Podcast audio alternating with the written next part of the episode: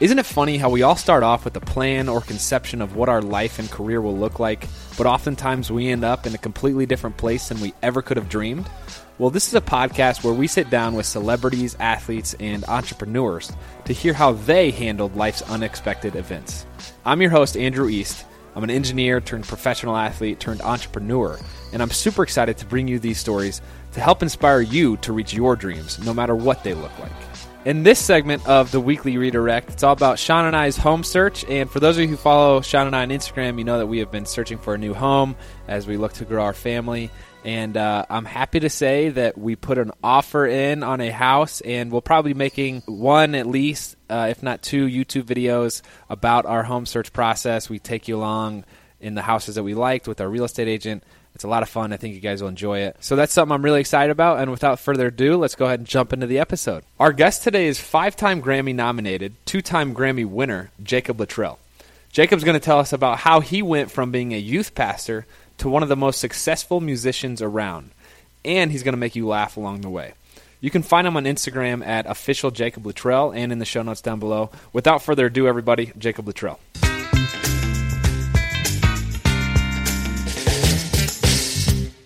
Jacob, thank you for joining us. Hey, buddy. Super excited you can make it on. Good to be here.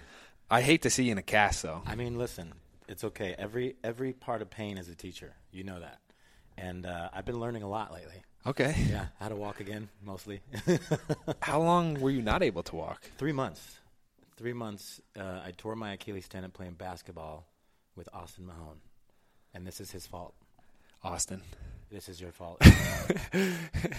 he knew I shouldn't have been playing with the young bucks. You know, Yeah. I'm too old to be playing anymore, but here we are. Um, did you hear? I, I hear when you tear your Achilles, there's a audible sound, Yeah. like snapping of. Is that what you heard? Well, it sounded more like "You're too old for this." That's what it sounded like. it was more like an audible "Just get off the court." no, you it, we we all heard it. It was very. It was like a gunshot. Okay. Yeah, and it, it was bad. okay. So you, you learned something from it. Um, Yeah. Would you voluntarily sign up for this again, if you had the choice to learn what you?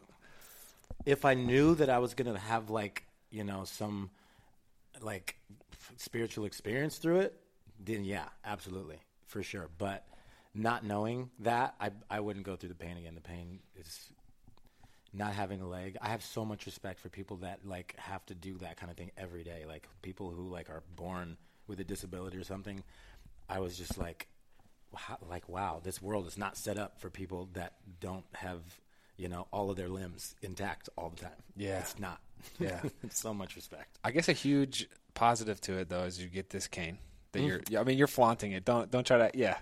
You're What cane? You're you're really showing it off. don't act like you're not. Um, Oh my gosh, I've had so many people tell me, "Listen, you just need to keep the cane," and I'm like, that makes me seem like maybe you think I'm just old now, and I'm like, yeah, okay, I'll just own it. How old are you?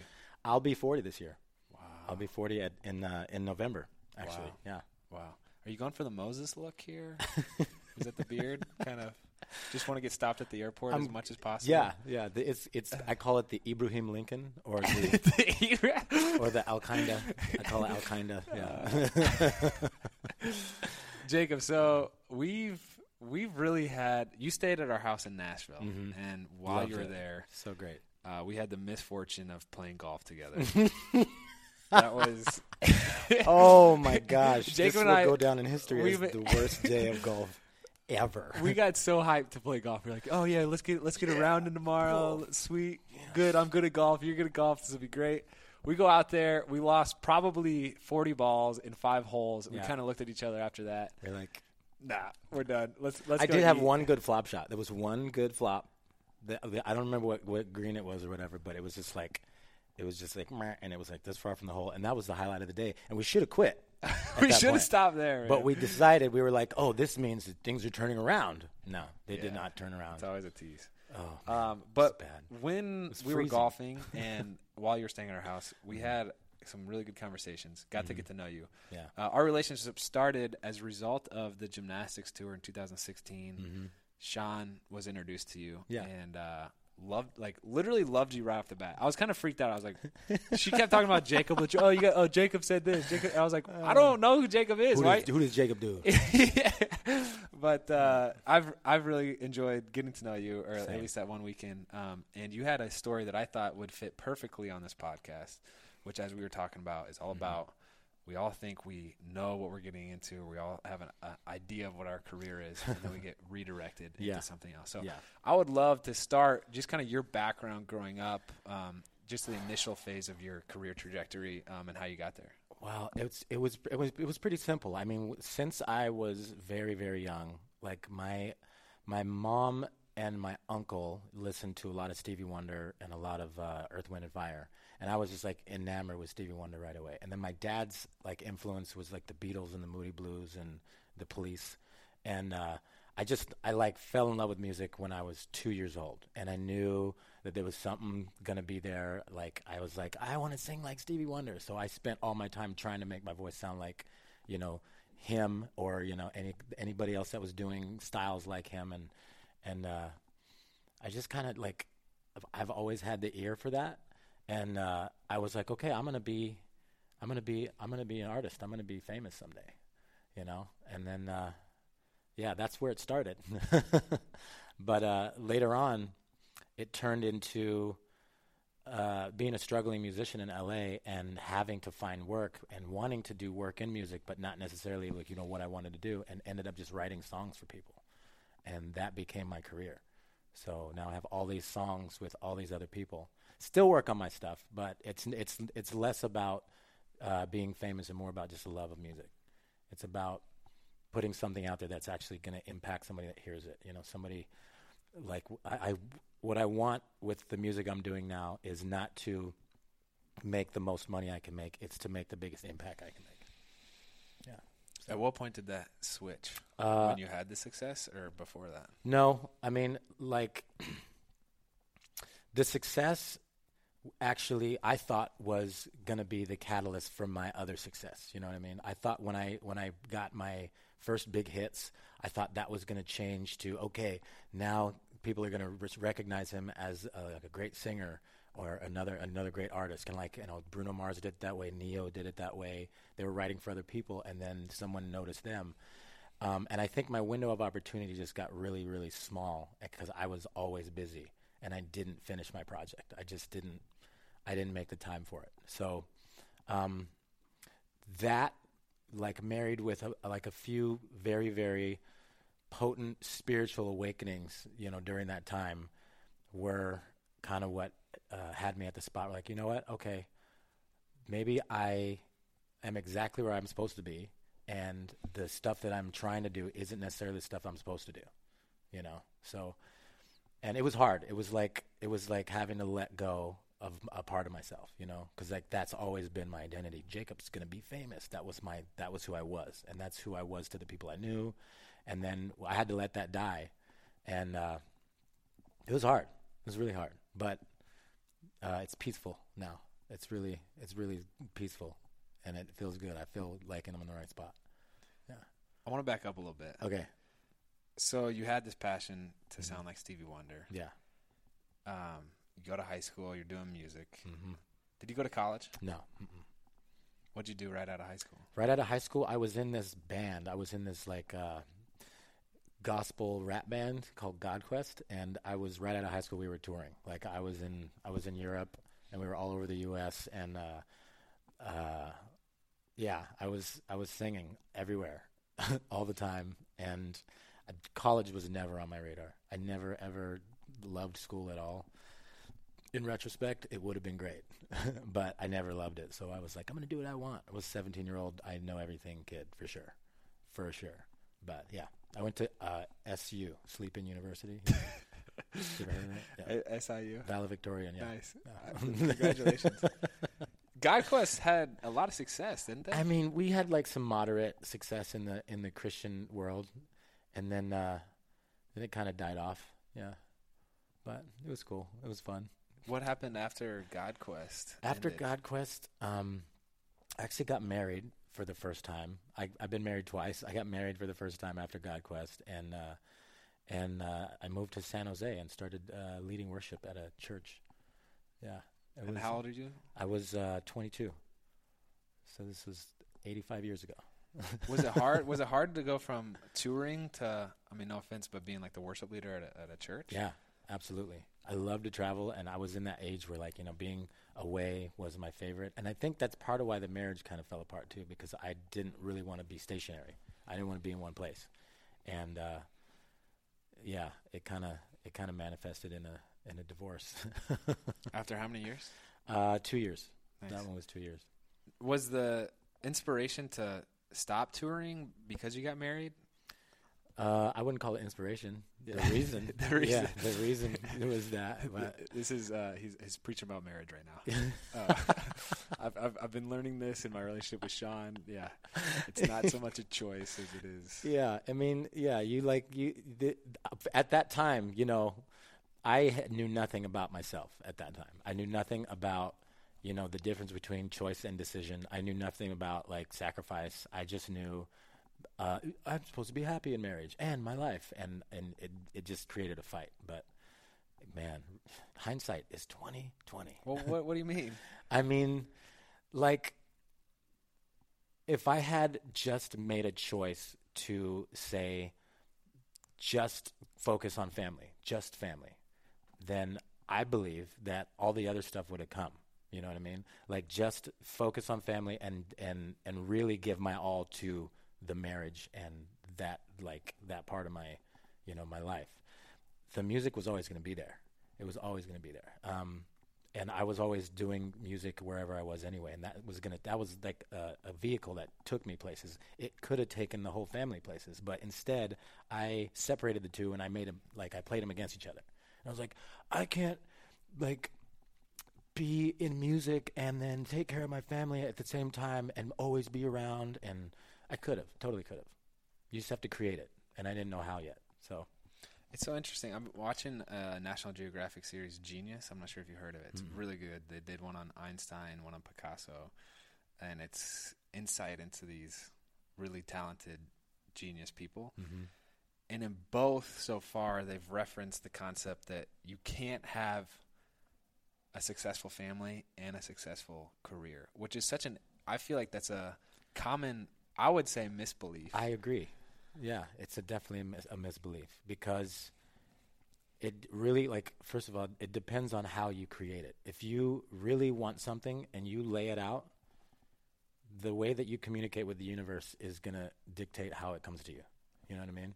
yeah. And you know whatever that means to you. Like you know, some people would call God the universe. Some people would call the universe, you know, their spiritual ground or whatever. But you know, how you communicate with your deity and how you like, you know, like the like the book The Secret.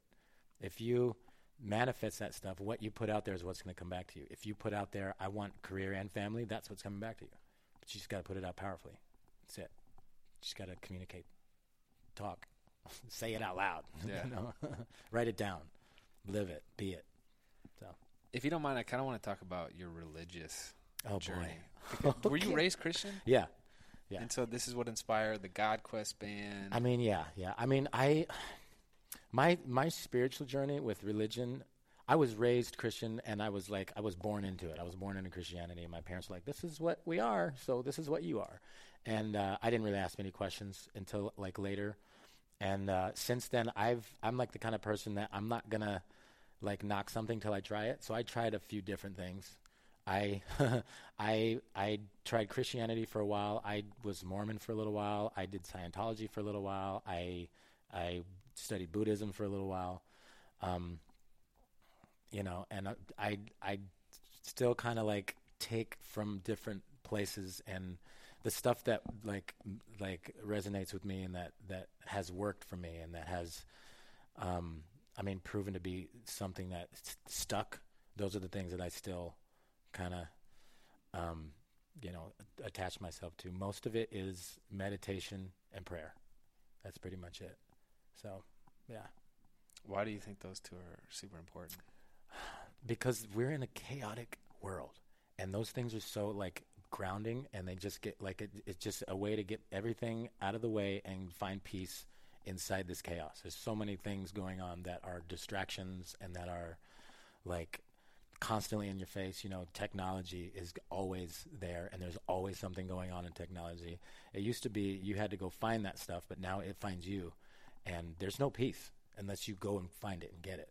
And when you don't, um, when you don't take the time to do that, I feel like we just get like, I don't know, stressed out, and stress leads to anger, and people are just like walking around really mad all the time, especially in New York. I, I, I just got flicked off driving. Really? driving in here, yeah. I Yeah, think it was so me. it's in LA. yeah, I would I wouldn't be surprised. Do you? I so I was I was born and raised super conservative Christian, Mhm. and uh, I feel like I'm I'm really at the age now where like I'm trying to firm up my faith, or I I'm asking the questions that that really matter. yeah. Do you feel like your exploration of these different faiths ultimately strengthened your faith, whatever that term means to you? That's a really good question. I feel like, for me, yes, I feel like it did strengthen my faith. I don't know if it strengthened my faith in what I started off mm-hmm. believing in, but I also do believe that, you know, like all of these different religions and all these different, you know, ways of finding your spirituality, they all lead to the same thing. And whatever is going to strengthen you in yours is good for you. That's what I think. Everything everything is is leading to treat people with respect and love and love them like you love yourself. And like you know that's good. There's, there's like there's no other way to really say that. Like that if you're living like that no matter what religion you are that is good. And whatever strengthens your connection to your religion that's going to make you be that then i think it's good. Yeah. yeah for sure I feel like I've I've grown in my faith because I was my parents raised me and I'm super thankful for the way I was raised, but they raised me with the with the mindset that we're going to shelter our kids Mhm. from potential bad choices they could make. And you just grow up and you're exposed to so many more things. Yes. yeah for sure uh, that now I feel like I am able to choose, like choose acts that reinforce my faith as opposed to not be exposed to them, which I, I think is a stronger concept. But yeah I, I've I've been really on this mental journey because I spent some time in Utah recently, mm-hmm. and it's a very strong Mormon culture yeah there and you get this sense that obviously you know you're born into it you're raised in it and you're not exposed to much else because everybody else is your same religion mm-hmm. um, and and it's just very interesting to contrast that with a place like LA which now Shawn and I have have been we've been here like a year Mm-hmm. and you get exposed to Everything. everything, out here Everything. everything Yeah. Yeah. Sure. you spent a good amount of time in both Utah. and Yeah. you've, now you live in LA. Yeah. Um, tell me about your time in Utah. It was cold. It was you- really cold. You in Salt Lake City? No, I was near Salt. I was in a place called Lehi. Okay. Um, anybody from Utah or near Salt Lake would say, "Why were you in Lehi?" Um, I it was my second marriage, and I was I was doing the family thing, and uh, it was my my time there. There was really really amazing things about it, and really really horrible things about it for me. And it felt like like part of it felt like a prison. I was I was just like stuck in this place where I couldn't really I couldn't I didn't really have an outlet for what I wanted to do. I had an outlet, but it wasn't enough. It wasn't enough for me. Um, I love Utah. I love to visit. I It's love beautiful. to yeah. I love to I love to play golf out there. Um, when this heals up, we should go play in Utah. There's some courses there. You I don't know. We didn't have luck the first time. I mean, so. that one's the first time. now I'm injured and I've learned so much about myself. We'll probably be Okay. way better. what voice is this? I'm curious. I don't know. It's a new character I'm working on. Sometimes he just he can't look you right in the eye. Stop. uh, if you can't see, he's crossing his eyes right now. I've never seen. Oh, he can like see it. It's great. You can see it. no, but yeah, Utah was uh, Utah was great, and it wasn't at the same time. I love Utah. I don't never want to live there again, ever. Did you learn? Was your mindset into your second marriage uh, the same or different? it started off different. It started off different. Um, yeah, no, it was a it was definitely a, a pattern I like after the second one I noticed okay this is a pattern. I'm pro- I probably shouldn't get married at all. um, but yeah, it was it was it started off, and I you know it started off looking great, and I was like, okay, I got this. I know what I'm doing this time, and you know, I just I fell into my old vices, and uh, I felt trapped again. And being in Utah didn't help that, and being in like the really small part of Utah that we were really didn't help that. It felt like I was in the wilderness, and I was like, oh no, I'm gonna die here. So did did your music get put on the back burner? Uh, somewhat, yeah, yeah. I I tried to do a project out there with my brother, and that kind of fell apart too. And uh, I was working for a lot of other people to just try to make ends meet, and you know didn't really have time to again do my my thing. I had to put my my energy into other people's stuff so that I could take care of my family. So, yeah. Were you working other jobs? Uh, I was I was producing. I was like writing and producing, and I was emceeing for this dance company, which is how I met James, which is how I met Shawn. Right. James Twileva. He's really dope. He's a great dancer. great dancer. Yeah. So uh, yeah, um, yeah. I was I was working a lot for other people and doing very like maybe twenty percent of my own stuff. Really? Yeah. yeah. Doing shows here and there. Didn't pay much. There wasn't a lot of venues there. There's like one or two really good places to play. That was it. And you're how old at this point? 27, 26, 27, okay. 28. So now, like five, six years, music's been on the back burner. Yeah. What happens next? uh, second divorce comes along, and I. Wow, what, what was going on then? Okay, so I had I had toured with uh, with Kelly Clarkson and Clay Aiken for a little while at this point, um, and then was Clay Aiken the first American Idol winner? No, no, Kelly was. Clay was the second one. He was he wasn't even the second winner. He didn't win. What? Ruben Studdard won. Oh my! God. Oh yeah, yeah Ruben Studdard, classic. Yeah, yeah. So, but Kelly and Clay did a tour together, and I was singing backgrounds for them, and uh, that lasted for through a little bit of the marriage. I went back into touring a little bit during the marriage, and it was like my getaway. Um, and it probably had a lot to do with why I felt trapped when I got back. I was like, no. Oh my gosh. I'm back in Lehi. well, the tour lifestyle is like yeah, completely. It's, it's a it's a party. It is a party. It's a party, and you wake up in a different city every day, and you party again, and you do music, and then you party. It's amazing. And every night you're in front of how many thousands of people? Yeah, like twenty thousand like... people, and it's just like, it's amazing. It's really so athletes always have a hard time transitioning out because like you're used to being the the alpha in the room. You're used to everybody gravitating towards you and being interested in what you're doing, and you're used to performing in front of huge crowds mm-hmm. and people knowing your name. I feel like musicians coming off of tour are is like athletes retiring. Yeah, where you're stuck in this weird. It's like almost a depression because you've been on such a high high. Yeah. Where do you go next? Yeah. Like what what can match or top that? Yeah. Yeah. That's why I like coming back to LA because LA is a tour to me. Like I, when I go out and play in LA, it's like being on tour. And then I just go home and go to sleep. It's great. it's wonderful. I don't have to get in a bus. I don't have to check into a hotel room. None of that. Um, but yeah, I totally know what you mean. Um, I mean, for you though, like, because you're so adorable, like you get that attention all the time. It's the hair. It's the hair gets everybody. Just go like that. Can you do it in slow motion? Can you go like this in slow motion? Uh, it's kind of, it's kind of. I put a lot of gel in it, so I'm embarrassed to say. I don't, I don't know if I had the flow last time. No, man. When I saw you today, I was like, where did all this hair come from? you look like Thor. well, I won't. I won't let you take off your. I mean, no, you don't. You don't want to see what's on here. There's a reason I'm wearing the hat, guys. Uh, I just, I recently have uh, accepted the fact that I am am really balding, like a lot. So I feel like you're one of the dudes that can rock the look. Though. Yeah, like if I am consistent on cutting it, for sure. Hundred percent. I'm, I'm lazy. Hundred percent. I'm lazy. Um, so after the tour with Clay, yeah, yeah, after tour with Kelly and Clay, then I, I after the divorce go back to L.A. and I say, okay, I am putting all my energy, 105 percent into artistry. I'm doing it. I, will sleep on couches. I think I slept on like seven couches in the first year of coming back to LA.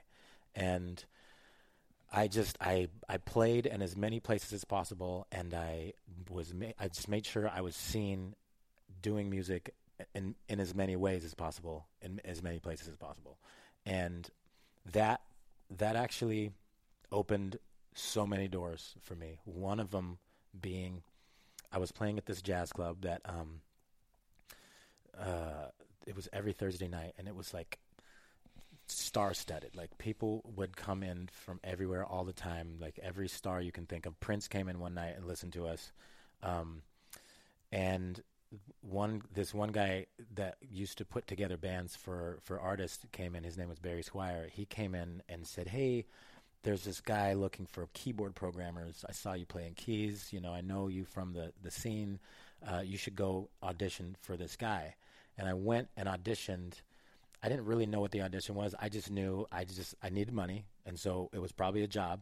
I needed to do everything I could. That that was my mindset at the time. You know, I'm not going to say no to an audition.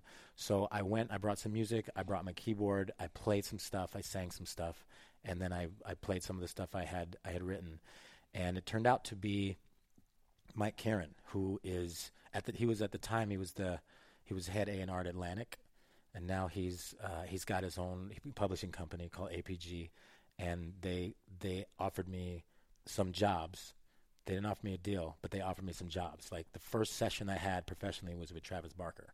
And I was like playing keyboard while Travis Barker was like trying to work his album out. And I was like, I don't know where I am right now, but this is awesome.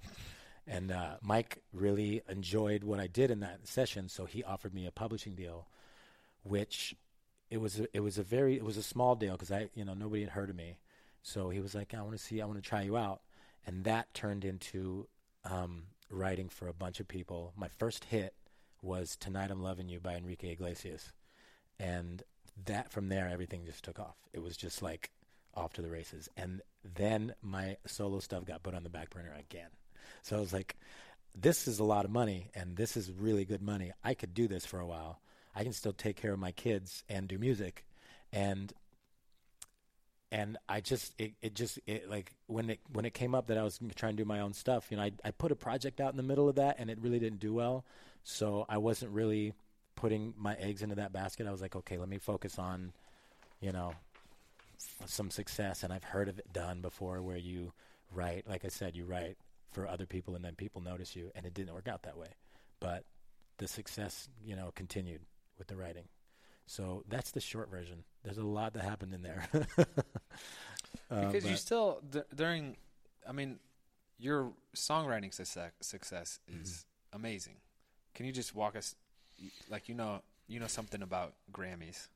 I mean, right? I know a little bit about Grammys, not the not the ones I want yet, but yeah, like I don't know, man. I've always had like an ear for every type of music, and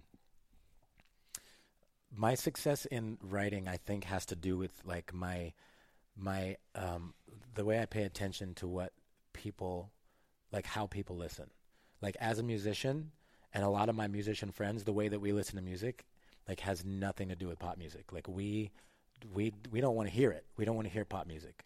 But when I hear like a very simple melody being sung and everybody in the room, even if they've heard it one time, they're all singing it and with the words, I'm like, okay, this is there's this is a magic. This mm-hmm. is a type of magic and it's it's uh it's it's nursery rhymes and nostalgia because okay, when you're young and you hear a nursery rhyme, the reason that you can sing it back is because it's very simple. It's got three or four notes in it. Mary had a little lamb, little lamb, little lamb. It's four notes in that whole melody. I think I just got the tingles from that. That's awesome. but then you know, then later, like if you're if you're not like a musical person all the time, and if you're not like studying to be a musician, that is the extent of your musicality. So when that comes back to you, you can sing it back, and you feel like you're a part of it. Pop music. That's when pop music happens and uh, I love it and I hate it. But my success comes from knowing how people listen to music. And when I write a song, I want to sing all the notes. I want to go and like do all kinds of runs and stuff, and you know, because that's how I sing. But people don't want to hear all that all the time. There's places for it, but for the most part, they want to hear a simple melody that they can feel connected to. And that's really like it really comes to people just want to feel connected to something. And is that a redeeming quality for you for pop music? Because that's what makes it so popular is the fact that everybody can kind of comprehend it and yes and so no. many people are connecting yes it. and no because i believe that like i believe that we can all evolve together musically and i feel like the way that uh, the music business is now is not lending itself to let that happen. It's we're keeping people exactly, and even some like like some of the songs that like are out right now are even less than three notes, and you know it's just like That it's like like a- two or one notes. that means two or one. Are you a mathematician? this guy. Um, but yeah, like it, it, it's redeeming in the way that it does connect people, and it's like it's like I've been in clubs where there's just like magic sometimes that you know everybody's singing a song, or even at a show, everybody's singing a song together, and it's beautiful. But I've also been in situations like that where it's not a three note melody and everybody's singing and it's mm. it's it's so much more magical to me when the musicality is just a little bit deeper. yeah. Yeah. Are there any artists aside from yourself that are pushing that, doing a really good job at? Yeah, I feel like I feel like Daniel Caesar is. I feel like Daniel Caesar is somebody I've heard recently that that really is good at doing that. Um, Emily King is one of my favorite artists in the world. She is not as popular as she should be. She's got a fan base, a really nice fan base, but it's not. It's not a pop fan base. Not El King, No, Emily King. no, Emily King. Okay. Yeah, she's a, a Brooklyn artist. She's she's a guitar player. Her voice is golden. It's made of velvet. Okay. I'm excited to listen to Yeah. her. It's, I've- she- okay, so a lot of artists that I love like have a lot of songs that I like, and then I skip some of their songs on the album. Emily King doesn't have any songs like that. Wow. None. Wow. I do not skip any of her songs. They all take me on some like amazing. But this is my music head stuff too. You know, like she has some really like like melodies that like anybody could hang on to. But then she does some chord changes that make people go, "Oh, what, is this jazz?" Really? You know, it's it's really good. I love it. Um, I don't even know if I'm musically educated enough to know uh, is this jazz. but, you know what I'm saying? Uh, oh, it's amazing. But- Um, but no, yeah, there's there's uh, oh man, who else? Uh, you got me on this because there's Is- so many artists in my head now. is a guy like Ed Sheeran who started off singer songwriter, now he's pop. I Is mean, he- he's he's always really been pop. He's really always been pop, but he's just he's been at different it's different places in pop. But he's that kind of artist that could, if he wanted to go off into some really musical stuff, he could. You know, he's that talented, but he knows exactly what the people are going to respond to, and he kills it. Are you saying like so? Pop is really Yeah. limiting music to like this very thin boundary. Well, yeah, pop it like because pop is popular music, and whatever is popular this week may not be popular next week, but they're both still popular. You know what I mean? Um, but it's like there was a time, and I think when he first came out, that singer songwriter stuff, that acoustic stuff, was really pop. That was the big, you know, everybody was into like Sara Bareilles and. I like know, her. Yeah, me too. She's great. I've I've I've always been confused why singer songwriter has been its own genre because it's like, well, can't a singer and songwriter be for any genre? You know, you know what Yeah, I'm saying? yeah. Is it when the, when that's a genre? Don't get me it started on genres, man. Is it Genres. why? because like because every every artist will tell you that they hate the question so what genre are you so i'm i'm music okay it's music you either like it or you don't there's music you like and there's music you don't and genres is just a way to compartmentalize everything and go okay listen we're going to put you in a box over here and we're going to put this box here and we're going to have everything organized we don't need that we don't need to organize it just if you like it you like it if you don't you don't you know, yeah. Every every music is singer songwriter. If there's singing in it and a songwriter wrote it, yes, you're absolutely right about that. Hmm. And people ask me all the time, "What style is your your album that's coming out?" I have an album coming out, by the way. I'm excited. I am so. He has one of my favorite songs on there. Can I say it? Can I say the name? of Yeah. it? Something better is like one of legitimately my favorite songs. The album is Beautiful piano. Thank you, man. Oh my gosh. Thank you. The album is going to be called um, "The Stupidity of Validity," and it's been a seven-year labor of love for me, and I cannot wait to share it because it literally is like a story from beginning to end of unconsciousness to consciousness in a, in in some sort of a story form. It's it's it's really beautiful, and I can I, I really can't ex- express how much I can't wait to share it with everybody, or whoever wants to have it shared with them. Um, but people ask me all the times, what what style is it? And I'd like have to switch my mindset from that, you know, that annoyed guy who's like, it's music, leave it alone. And I have to, you know, okay, Let me speak to you in a language that you'll understand. Yeah. And tell them it's like if the Beatles and Stevie Wonder got together and asked Timberland to do drums for them, that's what it sounds like. It's a lot of live strings and a lot of like poppy hook melodies, but a lot of like musical changes that are kind of unexpected. It's a journey. It is absolutely a journey. So, yeah. Is this your? Do you still have the desire to be famous? Like, is this an attempt, or are you? I, I mean, I, feel like that's always going to be with me, um, but this is not an attempt to be famous. No, um, I've I've found peace in uh, in something else. I've like the connection that I'm making with the people that are in my life and the people I care about. That is that's what drives me now, and I feel like this is going to connect people to each other.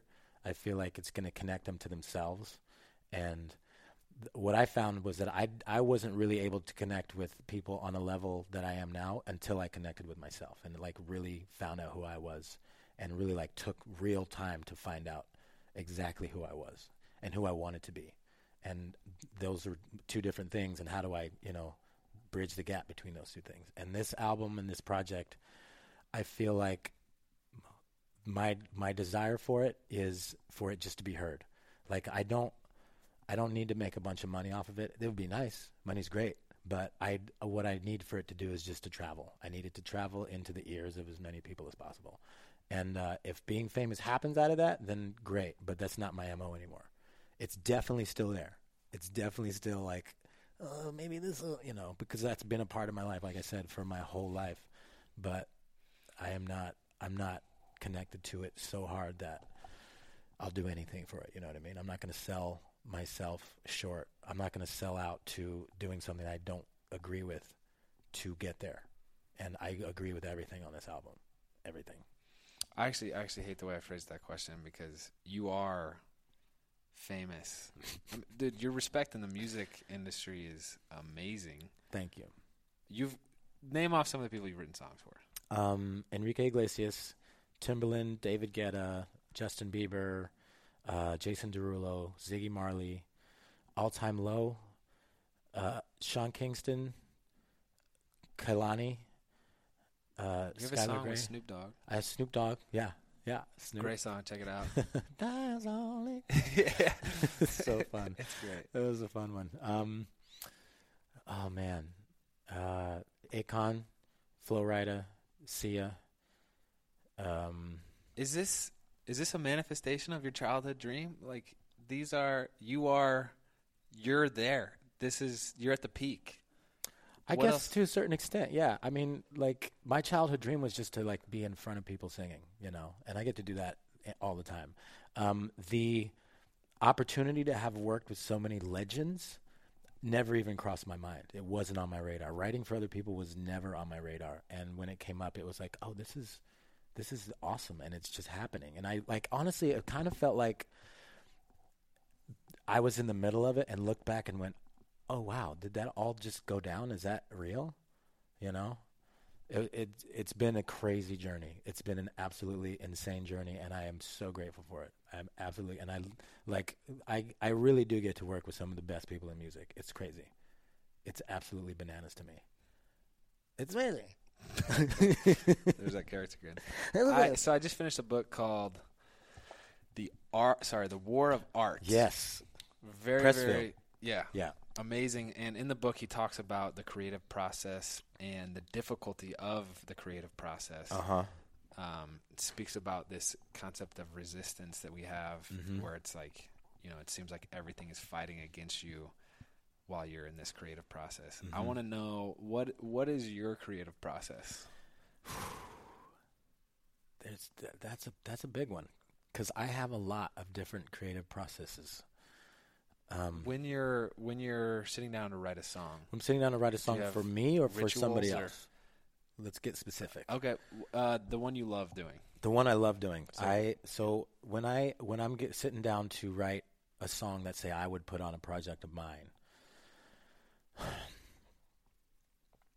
I I go concept first. I go okay, what do I want this song to be about, and then I just start talking about it. And maybe I'll be at a piano, maybe I'll have a guitar in my hand, and I'll have a chord progression that is like speaking to me musically. Um, and then I'll just start talking about whatever the subject is that I've like decided I'm going to write about, and I'll record it. And then, and when I feel something that I'm like, oh, that's that that's a, a road I will go down. I'll stop and I'll write some stuff down, and then I'll sing some stuff and just like see how it is. I probably will stop and listen to some stuff that inspires me. Um, like I'll listen. I like when I get stuck on a song, I listen to uh, "Watermelon Man" by uh, by Herbie Hancock and the the Funky Headhunters. It's got no lyrics. It's just really good music, and it just takes me a place where I'm like, it's it's a place of creativity. Or I'll listen to like I'll listen to John Mayer all day. Like I love his Continuum album. It it, it really inspires a, a lot of music in me. So um, I'll stop, listen to that, and then go back and go, okay, all right, let's keep going. That's that's one of my one of my my processes. When it's for somebody else, I'll start with the melody. I'll start with because uh, in pop music, like we were talking about, melody is king. So I will literally start by just singing gibberish melody notes over a track, and then I'll go back and listen, and I go, okay, which one of that sounds like it's going to be killing the clubs next week, you know, and then we'll go from there.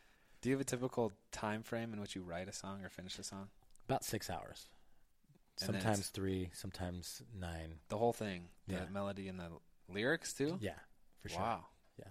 Because once you start, uh, when once a story gets started, it tells itself. You just have to find. You just got to chisel out the words. Because it's like if you find what the story is, you find the concept.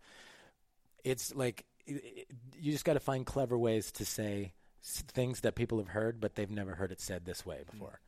So, why does why does it take only six hours to finish a song, but seven years for an album?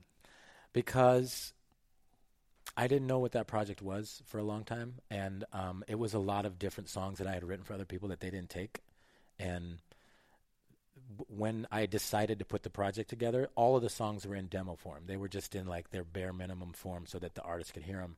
And I took that seven years to make sure that I made it sonically beautiful and perfect to my ear because I'm a perfectionist when it comes to like mixing and like like I, I want this section to have like a horn section right here and I want the violins to come in here and I want it to sound and I want them to like sound like the violins over here and sound like the horns over here and it just it took me it costs money to do that stuff because you need studio time you need to pay engineer and uh, and also you need time to do that yourself if you're if if you're not making any money and you need to be working somewhere else, you're not. I'm not touching that project.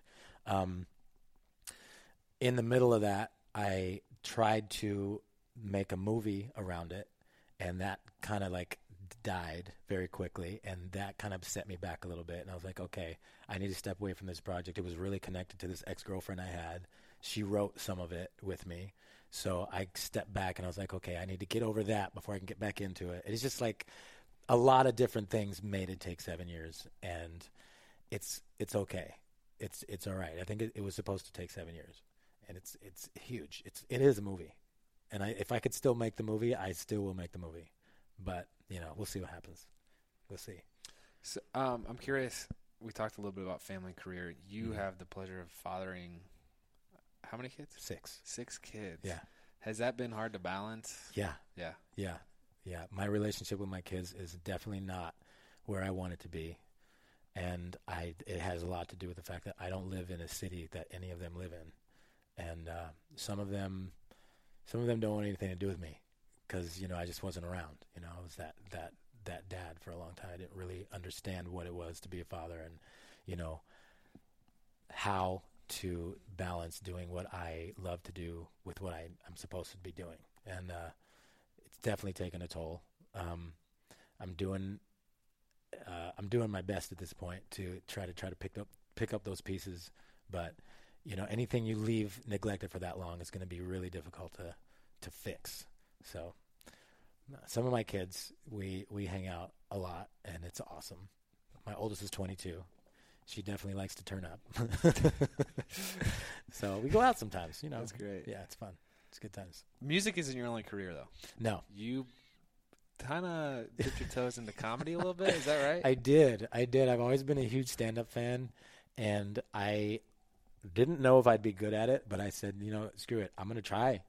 and if I if I'm not good at it, I'll I'll leave it alone. If nobody ever asks me to do anything, I'll I'll walk away peacefully and say did some "I tried it." shows. I did, so I haven't stopped. You know, it, pe- people are enjoying it. Seemingly, I actually had a show Saturday in uh, in Burbank, uh, mostly in New York. I had a lot of shows in New York. I, uh, New York is like the mecca of comedy, as you know, L.A. is the mecca of music. It's it's so much like it's so so much fun.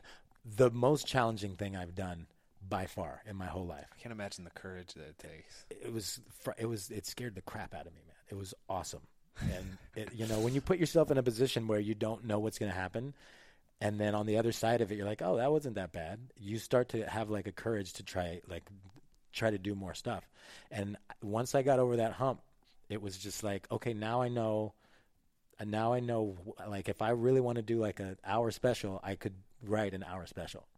I love doing comedy, but it's a hobby. It's a hobby. If Okay. it maybe at some point I will, you know, put those two things together. And, and I loved, I love to act. I've always been like a, an actor that never really put his eggs in that basket. But um, I feel like, you know, maybe I'll get a part someday, somewhere. Yeah.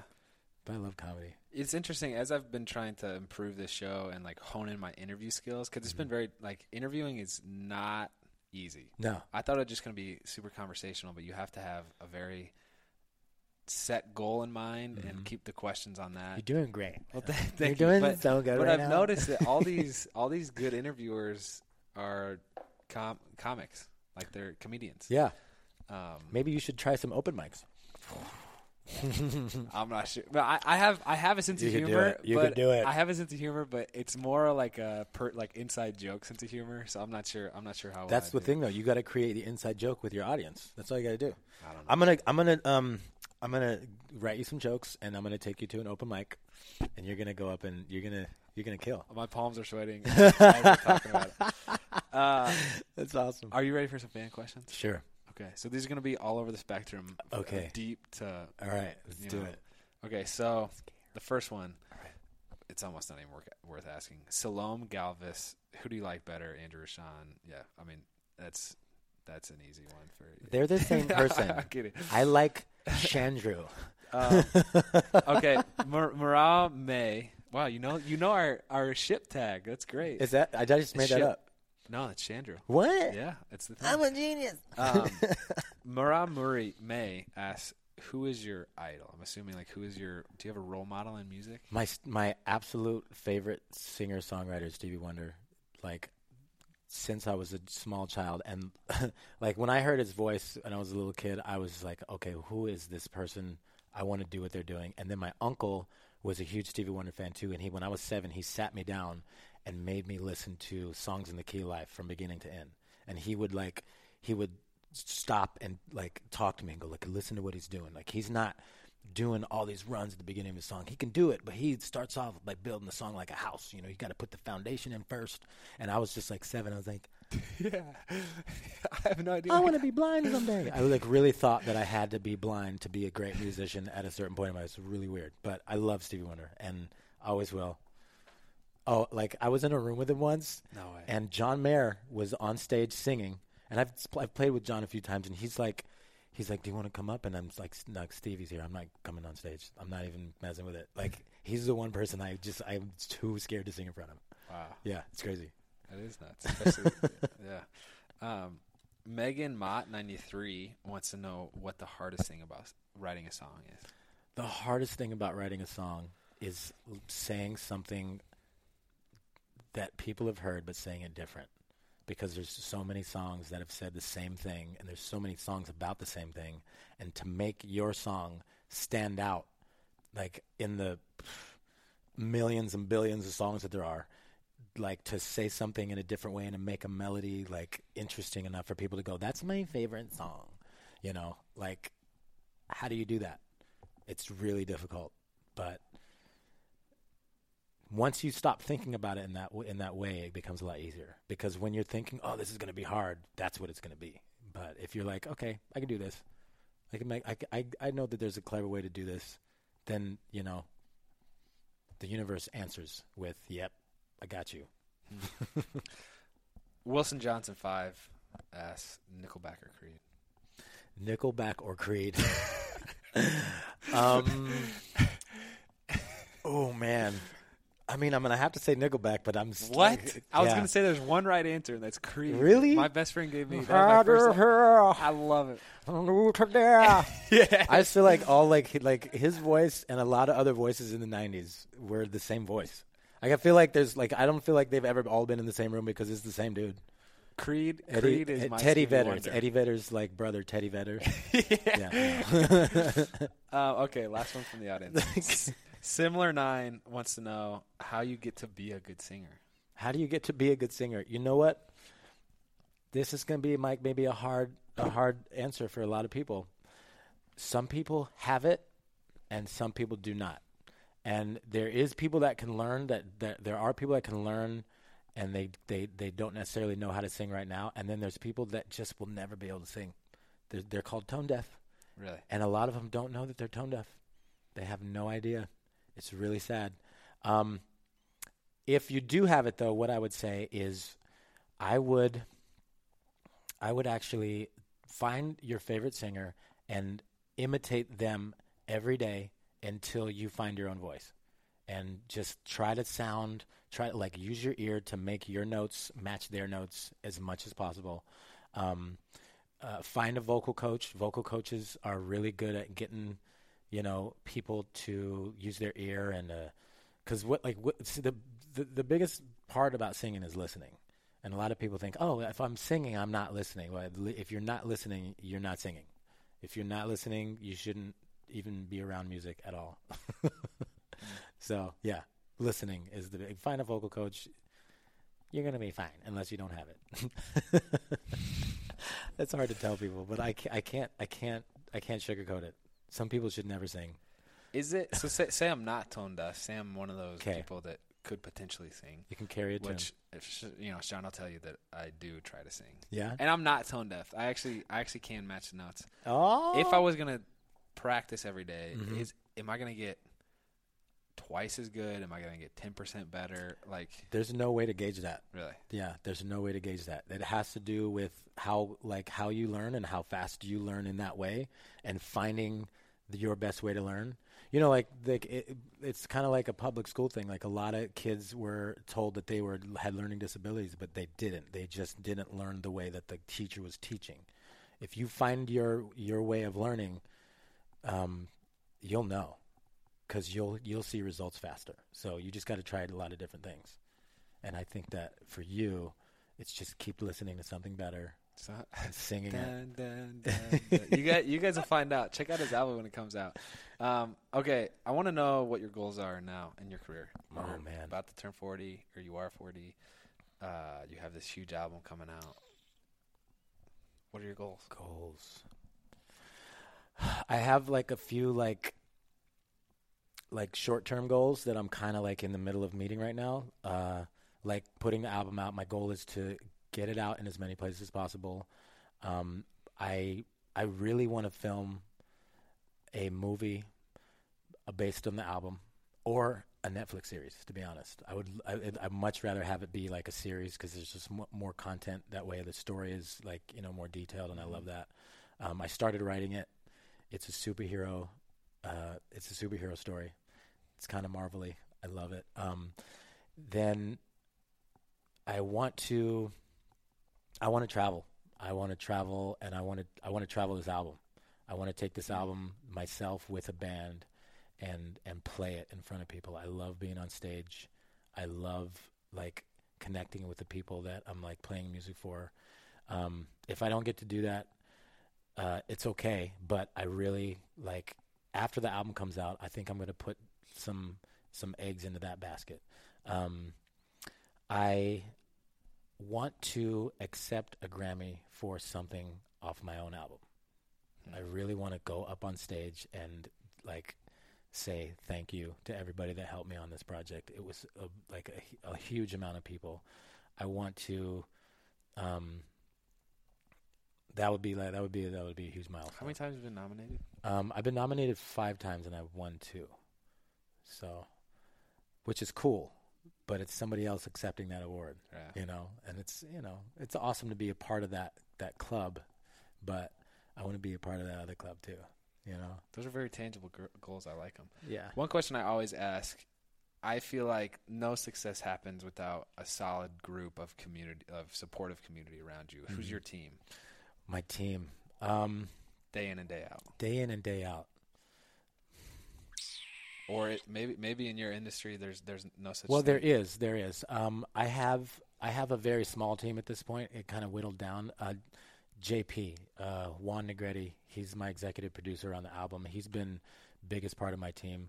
John Armstrong, he's mastering my project. He's a, he's always been around and supportive, and he's like helped engineer a lot of that stuff.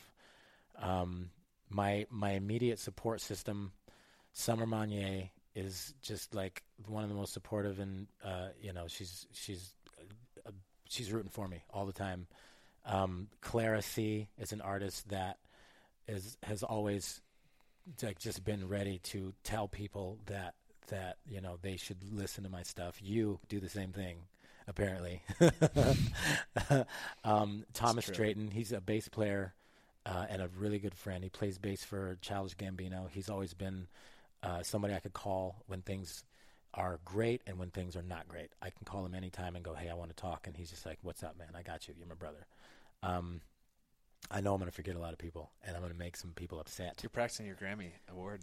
I just want to thank. It's great.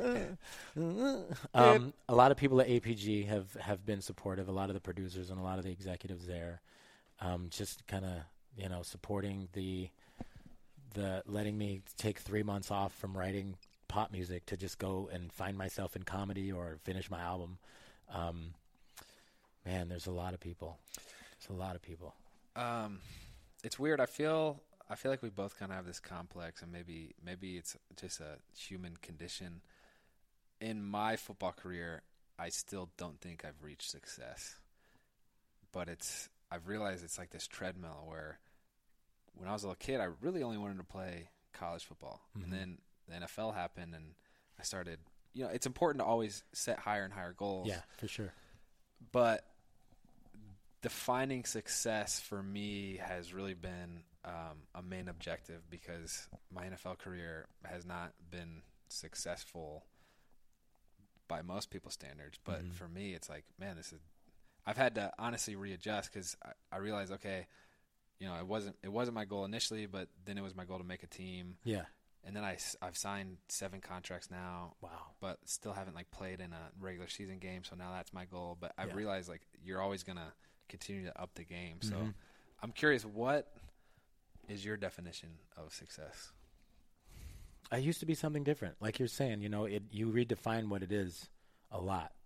And, you know, I guess before about 4 years ago, I had this picture in my head that success was okay, I'm making residual checks from multiple places and I have a big house and I I I don't really quote unquote work. I just do music for a living. I have a studio and my playtime is how I make money. And then I I don't know, I got slapped in the face with who I actually was and finding out, you know, how to be like a more powerful human being for the people in my life instead of just myself. And I I had to I'd redefined what what success was at that point to for me success is impacting people in a powerful way for positive. And it sounds really cliche and simple, but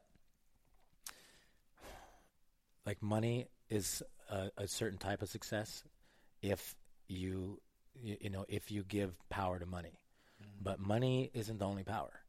Um, love is literally the most powerful thing in the world, and whether it be you know romantic love or a brotherly love or just the love of another human for you know one second in one day, you know, um, I feel like when I when I when I can honestly say that I'm loving to my full capacity to everybody in my life and I'm connected with, that's when I'm successful. And I'm not right now. I'm not successful. I, I have so much to learn and I have so far to go and I always will. But um, striving for that and and uh, and and I don't know, directing my life in that way, I think, uh, you know, always reaching for that type of success is going to make everything else fall into place anyway. So, yeah, yeah. Before I ask you the last question, which is three takeaways for the audience, three life lessons that you've learned, Mm-hmm. whether that applies to life in general or business. I do want to tell you that um, on your definition of success, I've been very impressed with your ability to connect with people, and so I've, that's the first step in in your mission, which is to Yeah. impact people in a positive way. And so, props to you. No, seriously, man, seriously, you're great at that. This wasn't supposed to be a crying interview. Thank you. but now, now, now, the last question. Okay. Three takeaways. Three takeaways. The first thing I would say always be on time. Always respect the people that are helping you get where you're going to go. If you're not respecting their time, then they don't have any reason to respect yours. And even if they're not respecting your time, still do it. Always be on time. Being punctual, it sounds stupid and simple to some people, but it's it's the beginning of setting yourself up as someone with integrity. Like if you say you're going to be somewhere at four o'clock, be there at five fifty. You know what I mean? And you'll be the person that is reliable in that way, and and it it, it just branches out from there. Um, the second thing I would say is play to your strengths. Play to your strengths. If you are a a mouthpiece, be a mouthpiece. You're a mouthpiece. You are a very articulate, very charismatic individual, and you're playing to your strength, man. You're like, you're like, like you were saying, you know, like you were, like all these guys that do interviews are comedians, but you don't necessarily need to do that. You're like really, you know, smooth. It's very comfortable.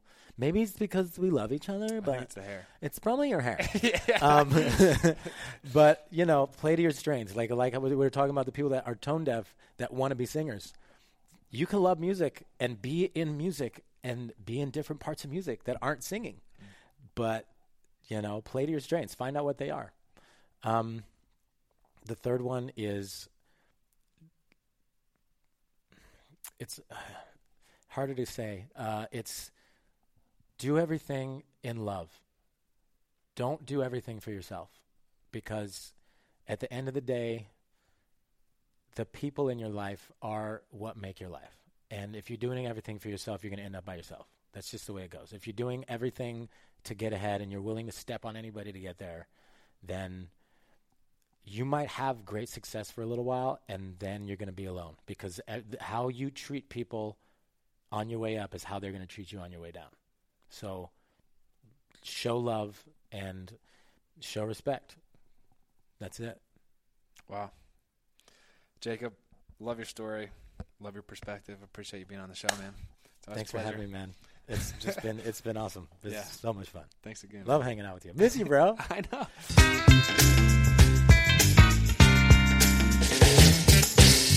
Hey guys, it's Andrew, and I hope you enjoyed this episode of Redirected. If you find this podcast valuable, there are a lot of ways you can support it. You can review it on iTunes or Stitcher, or whatever platform you happen to listen from. You can share it with your friends on social media, blogs, or on your own podcast.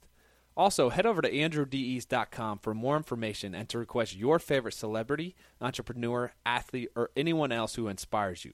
And while you're at my site, be sure to sign up for my newsletter so you can get updates on other fun stuff going on. Also, you guys know I love connecting with you, so if you want to reach out to me directly on Instagram or Twitter, my handle is at Andrew. Thanks again, and we hope to see you next time on Redirected.